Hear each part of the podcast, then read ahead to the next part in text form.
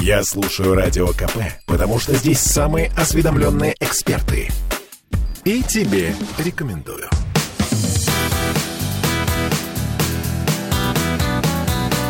Легенды и мифы Ленинградского рок-клуба. Студии о радио «Комсомольская правда» в Санкт-Петербурге в программе «Легенды и мифы Ленинградского рок-клуба». У микрофона Александр Семенов. Здравствуйте, рокеры! Сегодня у нас снова в гостях тот удивительный человек, который может э, по-философски нам рассказать с философской точки зрения, что такое настоящий панк-рок, при этом э, музыкант, записывающийся и играющий в коллективах оркестр А, объект насмешек, э, записывающийся с аквариумом, еще с очень многими музыкальными группами, при этом, при всем, еще человек, который закончил духовную академию и является священнослужителем. Все да, это я говорю о Вячеславе Харине. Вячеслав, добрый вечер. Добрый вечер. Приветствую всех слушателей. Э, мы второй раз э, в эфире, и я с удовольствием хочу вместе с тобой вспомнить то, что окружало нас в те далекие времена. Когда ты узнал, что в Ленинграде появился рок-клуб? Мне трудно э, сказать, когда мне кажется, что само объединение рок-клуб меня не так волновало, потому что э, рок родился в вот в этих клубах, э, подростковых клубах Ленинграда. Э, рок родился не в рок-клубе.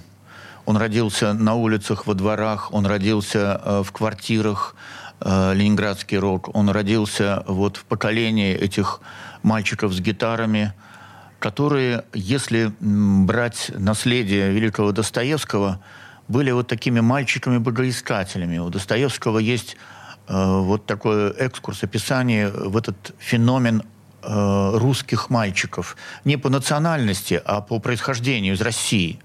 Вот мальчики, которые начинают, это, конечно, карамазовская тема, вдруг начинают, их вот начинает не устраивать э, статус-кво, существующее положение вещей. И они начинают вот это мучительное богоискательство.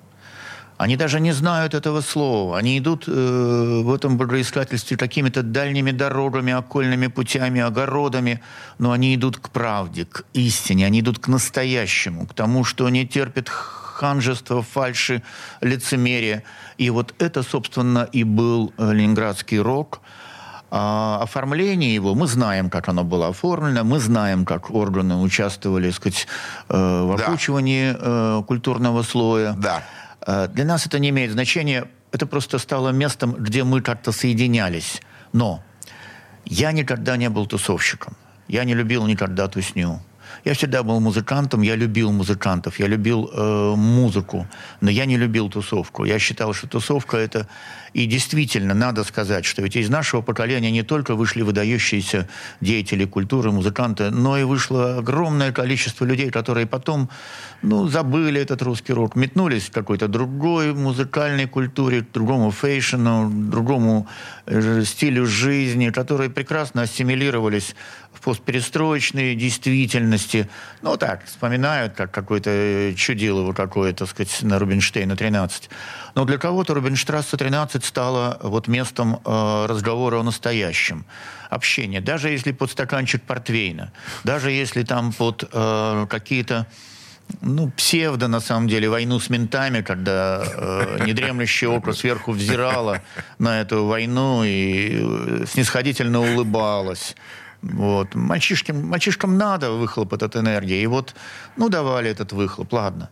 Но, тем не менее, э, вот э, это поколение дворников и сторожей, э, которые мы работали все сторожами, там, и я дворником работал на кондитерской фабрике, которую сейчас снесли э, застроили, и, и сторожем, и в институте у себя, и в других э, местах, и ночами я играл. Вячеслав, вы работали дворником? Да, да, Это да. да. не миф? Нет, не миф, нет. Могу потом отдельно рассказать. Вот. Э, не, не, вернемся к музыке. Э, очень необычный взгляд на рок-клуб, на э, Рубинштейна 13. Я, честно говоря, редко э, слышу вот такие необычные мнения. В основном все, конечно, говорят, ну, рок-клуб здорово, открылся там, отлично. Э, ваш взгляд, Вячеслав, на открытие рок-клуба несколько иной. И мне кажется, что он более правильный, более правдивый. Ну, это мое такое субъективное мнение. Вы записывались с группой «Аквариум». Это правда? Да. Это было тяжело? Это было необычно. Эм, когда я учился на первом курсе института, ко мне подошел э, мой э, одногруппник э, Термотеосянц и говорит, слушай, не хочешь, у меня вот на лестничной площадке инженер живет со мной рядом, вот он песенки пишет, ему музыканта нужно, не хочешь с ним поиграть? Вот. Боря Гребенщиков такой. Я говорю, ты знаешь, я надменно сказал, знаешь, я учусь музыке не для того, чтобы играть с инженерами. Я хочу играть с э, великими музыкантами, с это, большими. Это правда? Это правда. Вот. И я забыл об этом разговоре. А Прошли... Прошло где-то э, там 4 года, э, шестой курс. Мы э, в Восточной Пруссии, под Кёнигсбергом, под Калининградом, на сборах военных. Держим весь воздух северо-запада, я не открываю военные тайны. Вот. И э, температура э, за 30, мы в кирзачах, в полевой форме, э, без пяти минут офицеры, привалились. Э, мой друг Валера берет гитарочку и начинает напевать о двух трактористах, и, э, идущих, сказать, отдыхать с бугор. Один Жан-Поль Сартра лелеет в кармане. Потом он начинает про Корнелия Шнапса петь и я совершенно, у меня сносит крышу. Я говорю, Валера, кто это? Кто это? Откуда? Что это? А, да, говорит, группа такая есть, аквариум. Э, Боря Гребенщиков такой. Я потом вечером в казарме начинаю мучительно вспоминать. Боря Гребенщиков, я же знаю э, это имя. И я подумал, что если я хоть когда-нибудь одну ноту сыграю с этим Борей Гребенщиковым и его группой, я буду счастлив, жизнь состоится. Ну и, в общем, я закончил институт, я стал музыкантом филармонического отдела. Я занимался очень долго и до сих пор люблю ранней музыкой, средневековой, барочной. У меня коллекция инструментов. Э, я занимался опросами на отпечатание. Я стал, стал старшим научным сотрудником Музея музыкальных инструментов. Я специалист по инструментам.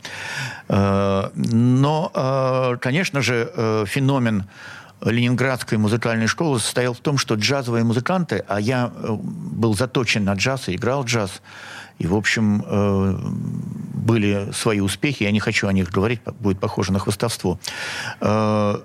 Всегда джазовые музыканты в Ленинграде и, и во всем мире всегда интересовались ранней музыкой. И наоборот – вот. А у нас еще и рок-музыканты пошли по этому пути, потому что единая музыкальная школа, очень небольшой у нас город-то.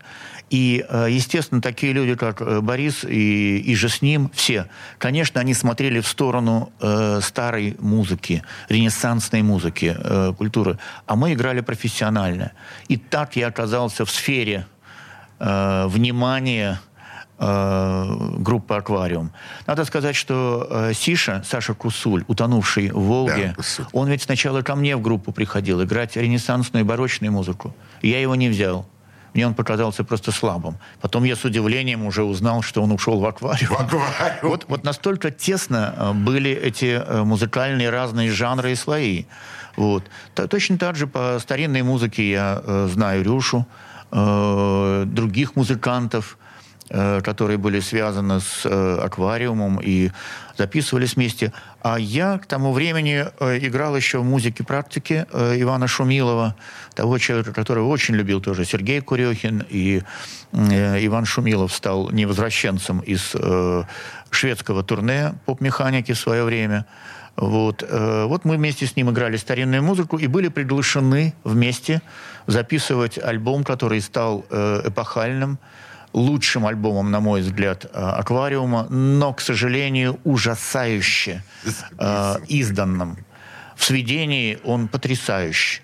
Ребята вместе с Севой Гакелем, например, записали потрясающие интермедии, потрясающие аппендиксы к песням. Они никуда не вошли. Что будем слушать вместе с нашими радиослушателями? Ну, тогда, наверное, надо поставить аквариум, раз Да. мы о нем так заговорили. Давайте посмотрим, послушаем что-то из альбома «Равноденствие». Это может быть «Поколение дворников и сторожей» Да. или любой саундтрек, который вы выберете. Договорились. Слушаем. Поколение дворников и сторожей Потеряло друг друга в просторах бесконечной земли Все разошлись по домам В наше время, когда каждый третий герой. Они не пишут статей Они не шлют телеграмм Они стоят, как ступени, Когда горящая нефть хлещет с этажа на этаж. И откуда-то им слышится пение. И кто я такой, чтобы говорить им, что это мираж?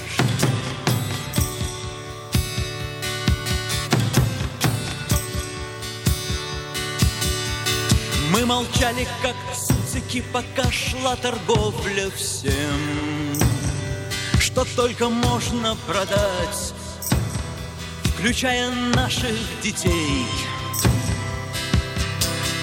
И отравленный дождь падает в гниющий залив. Легенды и мифы Ленинградского рок-клуба. Я слушаю Радио КП, потому что здесь самые оперативные новости. И тебе рекомендую.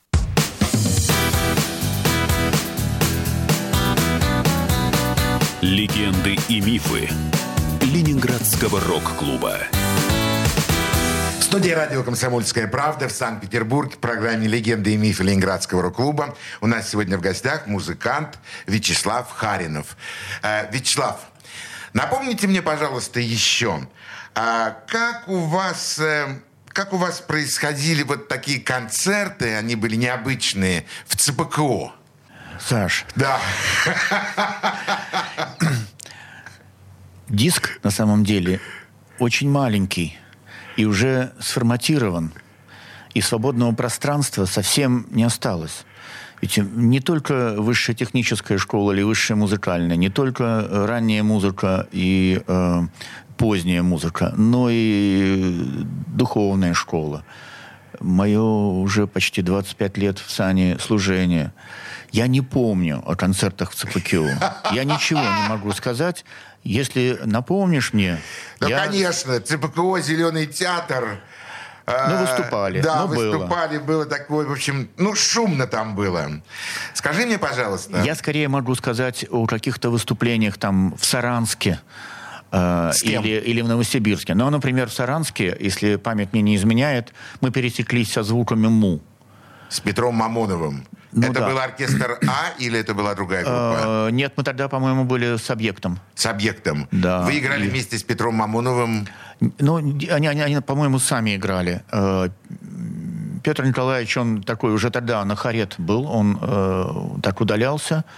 Вот. Э, но а с Сашей Лепницким мы про- провели хорошую ночь за отвратительным каким-то пивом и очень серьезными разговорами о культуре, о музыке. да.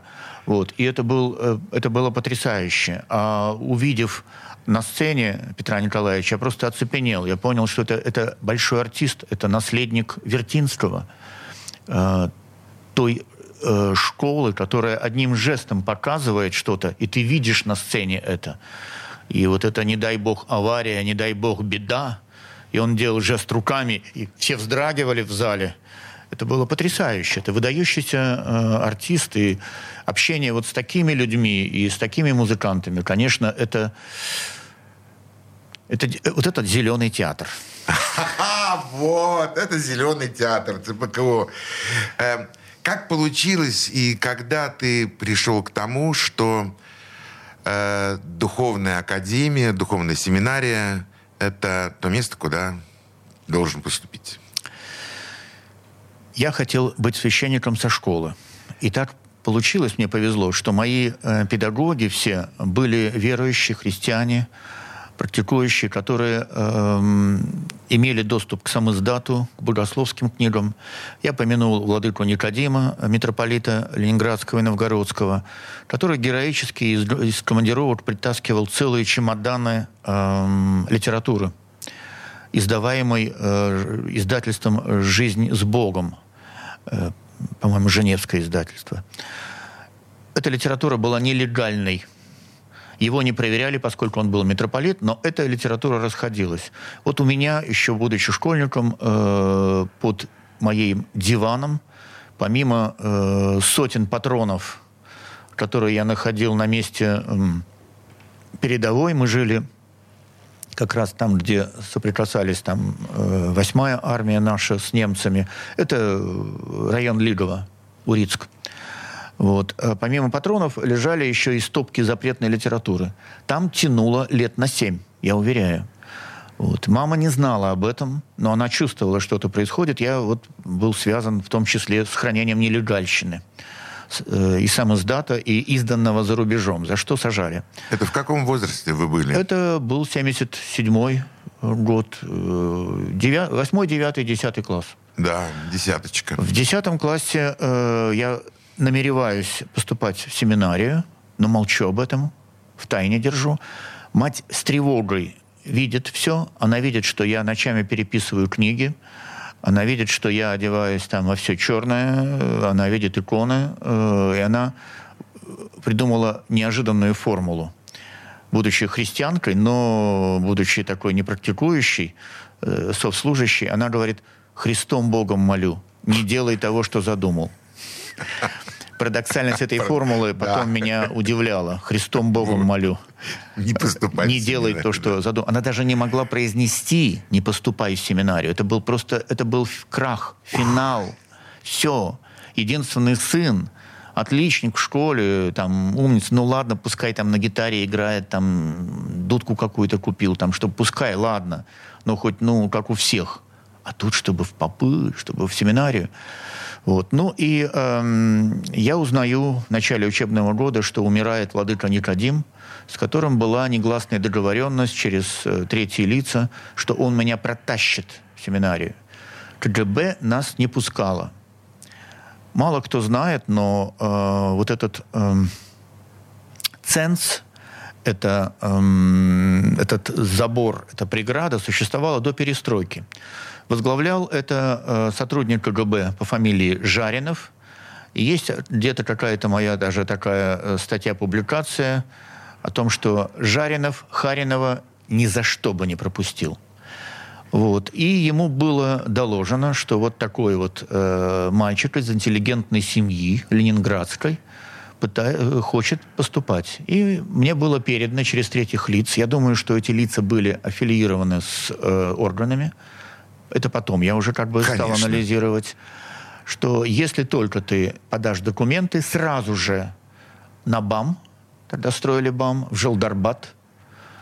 Ну, а поскольку там у меня мой друг был, Шурик Морда потом пошел, там вместе с зэками ты находишься, и ломами и табуретками из тебя выбивают твою Дурь. религию каждый вечер. Шурик по кличке Морда, он брал любой предмет и втыкал стену там вне зависимости. Я говорил, Шурик, как? Он говорит, ну, мы съели всех собак, э, и надо было как-то выживать э, в тайге. Поэтому он говорит, это, это, не, это была наша школа. Вот эту школу мне было предложено, и я, честно говоря, э, струхнул, может быть, побоялся, но есть каноническое препятствие. Священник должен быть здоровым. Не рукополагают инвалидов, не рукополагают больных. Это древнее ветхозаветное уложение. Священник должен быть физически здоров. Ты можешь заболеть, когда ты в сане, ты можешь там инвалидность иметь, но рукополагают здоровых людей. Ну, так полагается. Вот. И я подумал, что я могу получить просто инвалидность со своим характером, с э, свободолюбием, независимостью и прочее, с ненавистью, я извиняюсь за это слово, к э, председателю президиума и э, Верховному, к, ко всей этой руководящей роли, ко всему, э, я не, не смогу. Вот. И эм, вот тогда как раз отец и сказал, ну, слушай, давай-ка... Я решил, что я буду музыкантом, свободную профессию изберу. Но отец говорит, слушай, ну вот давай-ка так вот, попробуй политехнический. Я смекнул, думаю, военная кафедра, думаю, хорошо, я тогда в армию не пойду, шесть лет я буду учиться все-таки наукам, хорошая школа. Заодно получу звание э, офицера, ну, а в это время буду заниматься музыкой. Я так и сделал. Я поступил одновременно вот, в Народный музыка- музыкальный университет э, через систему профсоюзов и в политехнический. Но, э, конечно, я недооценил э, ситуации, связанные с военной кафедрой. С первого курса нас заперли и мы изучали э, ракету, как она устроена и прочее. Это релейные схемы. Это после 15-го реле срабатывает 72-е, после 72-го первое, после первого срабатывает третье. Они расположены в ракете друг над другом, а на схеме они размещены. Вот. Надо просто было запомнить вот эти все вещи. Вот. Это был ад, на самом деле. Но и этому я очень благодарен. Это была хорошая школа. Вот. А мечту стать священником, поступить в духовные школы, нужно было отложить на неопределенное время. Я думал навсегда, если по-честному. Уже придя в рок-н-ролл, уже играя э, музыку, я вдруг открыл, что э, там мои друзья, э, люди верующие, но помалкивают. Я помню разговор откровенный с Дилшей Михайловым. Мы шли э, где-то на гастролях, и мы говорили – я вдруг узнаю, что у него, оказывается, там и регенты в семье, и э, люди церковные. Дюша Михайлов – это музыкант группы «Объект насмешек». Да, Андрей Михайлов. Вот. И э, с Женей, с Аяяем тоже э, Евгений Федоров. Евгений Федоров. Мы тоже вдруг... Э, я вижу, что у него э, окружение-то там как бы не просто так. Вот. Я вижу это э, у других музыкантов. Но все помалкивают. И, конечно, я тоже я помалкивал э, и отложил эту идею до, в общем, довольно зрелого возраста. Я поступал, мне уже было там за 30 хорошо. Вот, я уже был состоявшийся музыкант. Я уехал на Запад, когда все мои друзья разъехались. Я всегда был англоязычный. У меня э, Вячеслав, извините меня, но перед я очень хочу дослушать эту историю но я хочу, чтобы она прозвучала полностью э, так, как вы ее хотите рассказать нашим радиослушателям. Но сейчас я бы хотел, чтобы прозвучала песня. Хорошо. Музыкальный фрагмент. Давайте послушаем оркестр А «Киногерои». Слушаем. Окон указывает север В воздухе носится запах серы Вместо молитвы вино на столе Вместо иконы свет на стене мы давно не вспоминаем о Боге, мы считаем Мелочь в своих кошельках Мы слишком давно идем по дороге Не ведущей никуда И мы похожи на киногероев Черно-белого фильма Мы одеты во флаги Легенды и мифы Ленинградского рок-клуба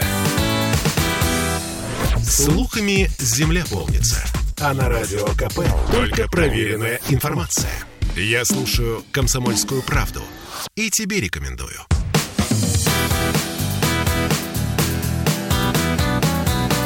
Легенды и мифы Ленинградского рок-клуба студии радио «Комсомольская правда» в Санкт-Петербурге в программе «Легенды и мифы Ленинградского рок-клуба». У микрофона Александр Семенов, а у нас сегодня в гостях музыкант, церковный служитель э, Вячеслав Харинов.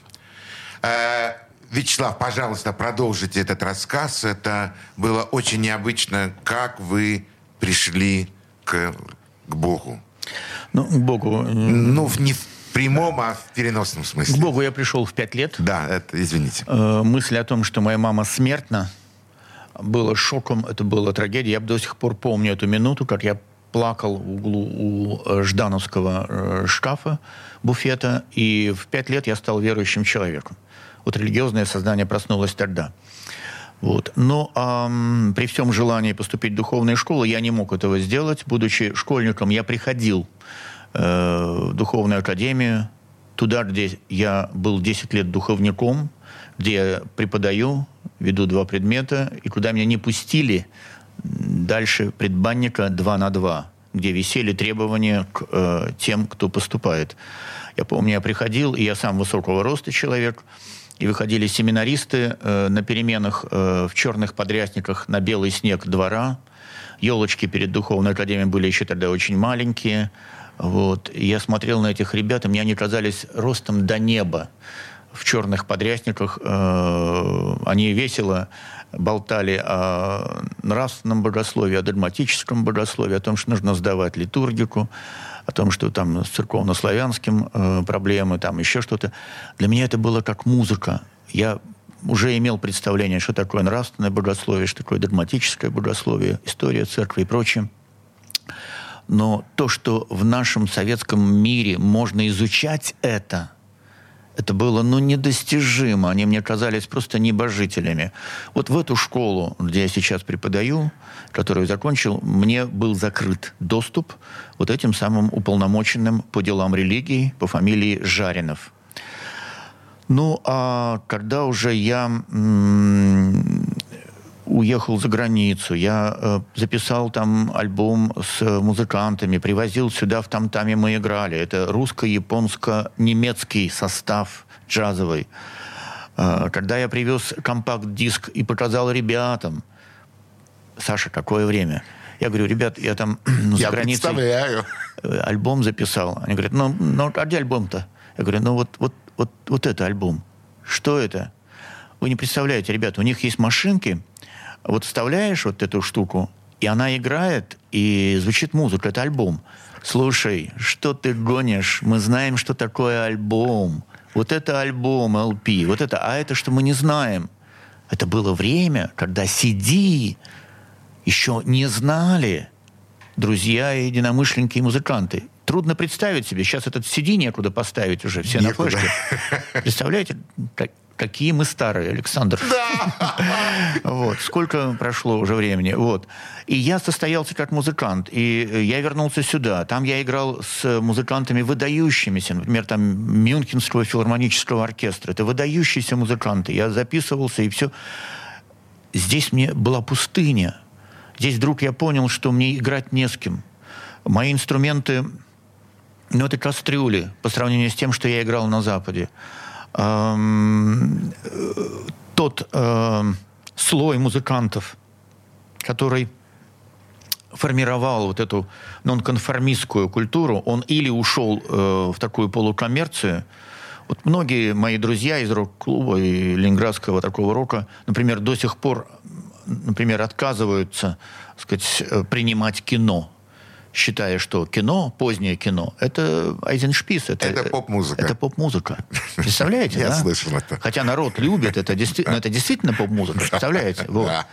Эм, и ну, не с кем стало играть. Кто-то ушел э, в небытие, кто-то ушел еще куда-то. А я вот занялся благотворительностью, потому что, ну, ужасно жили, ужасно. А я, пожив за границей, я приехал там на, э, на желтом Мерседесе, я приехал со студии звукозаписи собственной, там еще я дал металюгам его, ее разнесли в клочья за год, эту студию. И я еще узнал, что они брали 5 долларов за час. За час. Негодяи. А я просто подарил им, э, металлюгам, думаю, ну вот я буду поддерживать отечественную культуру. Вот я занялся благотворительностью, в том числе церковной. Э, и я подружился с преподавателями академии, с многими из них я был знаком давно до этого. И э, мне поручали проек- какие-то проекты, э, такие диаконические дела милосердия. Но в какой-то момент мой друг э, и преподаватель академии, зная мою давнишнюю мечту, вот, он вдруг, сидя в машине, неожиданно для меня, мы переезжали э, Торжковскую улицу, перекресток, он спросил, послушайте, но вы же хотели быть священником в школе? Я говорю, да, отец Андрей. Ну, а вы хотите до сих пор? Я понял, вот я пересекаю перекресток, и мне нужно сказать «да» или «нет». Это был 93-й год. 94-й, может быть. 93-й. 93-й. Вот. И я говорю, да, отец Андрей, я до сих пор хочу. Я внутри себя вот так вот услышал. Он говорит, ну и поступайте.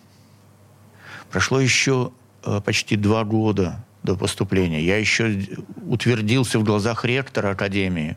Мы стали потом с ним э, такими сослужителями. Я вместе с отцом Василием 7 лет был рядом э, с ректором. Он меня отметил и так приблизил к себе, как студента.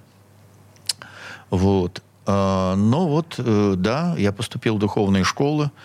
Я поступал э, с таким триумфализмом внутренним, думаю, да, господи, я взрослый человек, у меня двое детей, я все читал, Я все всё знаю, я все знаю. знаю, да. И семинария меня ошеломила, ошеломила э, знаниями, ошеломила э, системным подходом. Это была та наука, которую ну, не преподавали нигде. Духовные школы – это то, что осталось от извини, старой России.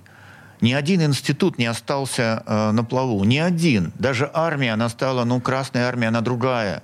Императорская армия не сохранилась. Лейбгвардию мы все разгромили.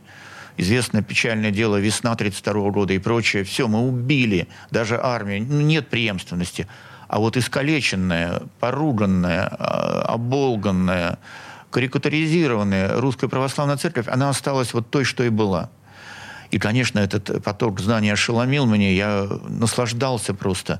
Мне предлагали, слушай, сдай один за два э, года, э, ты блестяще успеваешь все. Я говорю, да нет, мне каждый день дорог, я, мне нравится это. Вот. И э, уже э, на последнем курсе семинарии я был рукоположен, начало водяконы. И на- при- пришел э, черед академии, то есть всего это 8 лет. Обучение не слабое все-таки. Вот. И я тоже думал, ну как, мы все прошли, я все знаю, все курсы, я прекрасно успевал, я дружу с преподавателями, мы говорим на равных. Мне на первом курсе поручали уже э, вести занятия с другими семинаристами. То есть меня отметили. А, ну ладно. И Академия меня еще более ошеломила просто уровнем а, преподавания и знаний. Вот. И я счастлив, что я закончил те школы, в которые тоже, как когда-то в Римкор и в э, училище Мусорского не мог попасть, но я закончил, и потом меня пригласили, я был духовником э, 10 лет почти. Вот. И вот уже, не соврать бы, 12 или 13 лет я преподаю. Я Но об этом чуть позже. Сейчас хочу музыку. Давайте послушаем э, мою песню. Я ее написал на стихи Бродского.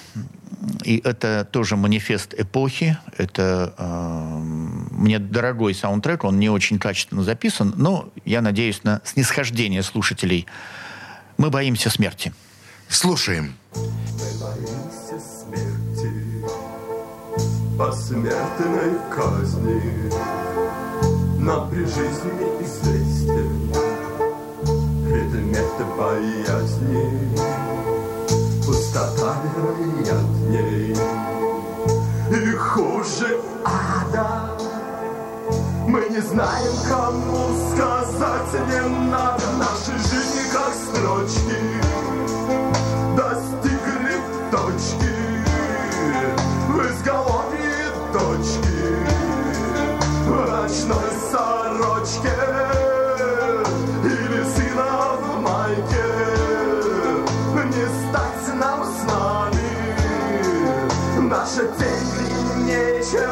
чем ночь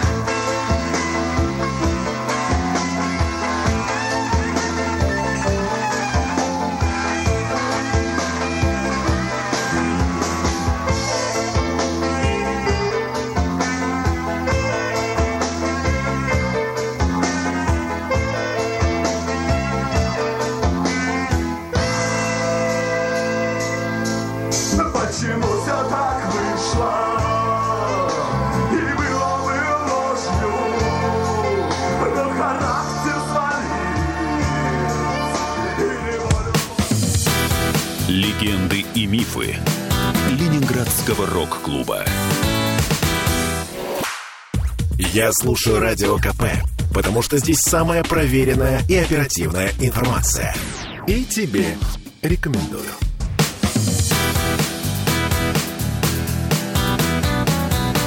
Легенды и мифы Ленинградского рок-клуба. Студии радио «Комсомольская правда» в Санкт-Петербурге в программе «Легенды и мифы Ленинградского рок-клуба» у нас сегодня в гостях музыкант Вячеслав Харинов. Уважаемые радиослушатели, те, кто сейчас нас внимательно слушает, знайте, передо мной сидит удивительный человек – в байкерской одежде, с четким, совершенно понятным взглядом, с очень четкой мыслью, которая формулируется и грамотно доносится и до вас, уважаемые радиослушатели, и до меня. Человек, с которым очень приятно разговаривать. Вячеслав, чем вы живете сегодня? Вот именно сегодня. Есть ли у вас музыкальные планы? Э, что связано с вашей э, деятельностью профессиональной? Э, где вы служите? Где вас можно увидеть?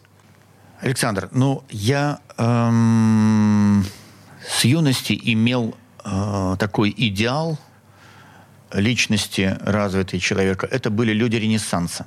Люди, которые э, могли взять интегралы, могли э, выиграть бой на шпагах, э, легко седлали коня и ехали э, со всеми трудностями в военный поход, которые были там великолепны, э, если попадалась возможность играть на инструменте, которые сочиняли сонеты и прочее.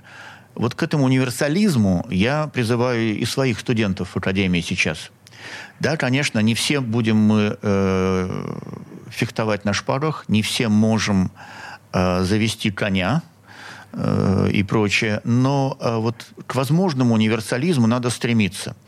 И э, это было всегда таким моим мотто, тоже моим э, девизом в жизни.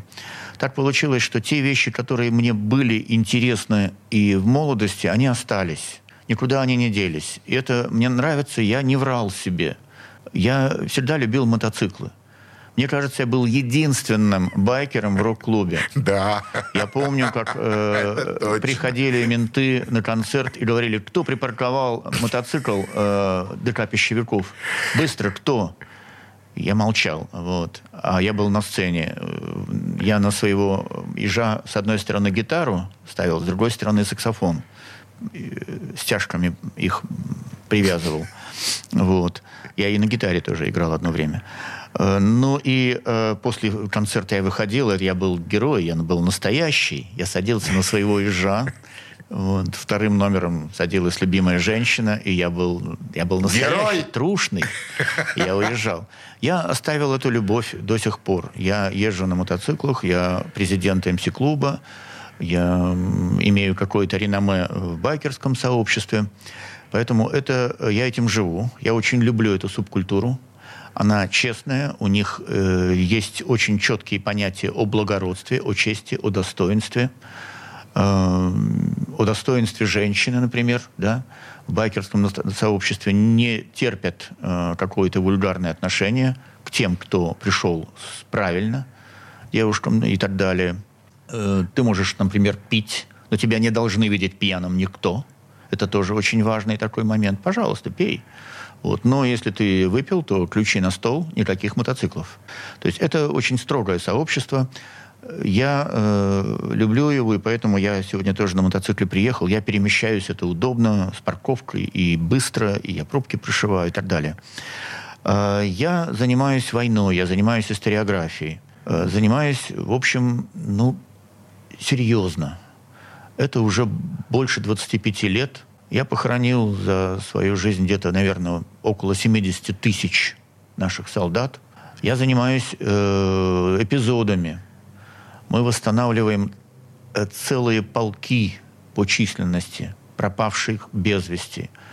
Э, у меня есть э, сообщество. Это, с одной стороны, мой э, мотоклуб «Ост», а с другой стороны, Свято-Георгиевское э, сестричество – это девочки умные, талантливые, молодые, практически все, э, с знанием компьютерного дела, И я их научил, как по базам, как по архивам искать. Они исполняют ту, те задачи, которые я перед ними ставлю. И целые эпизоды в историографии мы вот восстанавливаем. О них я не буду говорить, если хотите, потом отдельно. Это большая тема очень. Это сохраненные воинские захоронения. Это эм, э, восстановленные списки э, людей. Это места забытые, которые были э, судьбоносными в истории страны. Ну и не только в истории страны, не только на территории э, нашей страны. Я езжу за рубеж. 12 лет мы жили под слоганом «своих не бросаем». Эти слова стали хэштегом специальной военной операции. Но мы говорили о тех соотечественниках, которые пали за рубежом и лежат забытые страной. Ни эмигрантам, ни туристам, ни паломникам, никому они не нужны но с ними связаны героические страницы э, нашей истории, с ними связаны э, такие удивительные личностные истории, с ними связаны э, э, совершенно потрясающие э, общемировые э, истории э, сопротивления, несломленности, мужества. Если мы забыли их, если мы их бросим, ну, значит, это э, Наш жребий страшен и наш дом не прочен, говоря словами поэта. Так получилось, что в свое время я уже, будучи священником, проехал с ветеранами, со стариками. Они все ушли, к сожалению. По нашим захоронениям э, в Германии я везде рассказывал старикам же то, что знаю о войне сам, чем заслужил их э, такое вот поощрение, авторитет какой-то. И старики, приехав, э, издали редакционную статью в своем вестнике ветерана, сейчас он отсутствует, это издание, о заповеди, о том, что если вы езжаете, если где-то бываете, поинтересуйтесь, может быть, там есть наши лежащие, ну, купите цветочек, принесите. Статья так и называлась «Цветок на русскую могилу».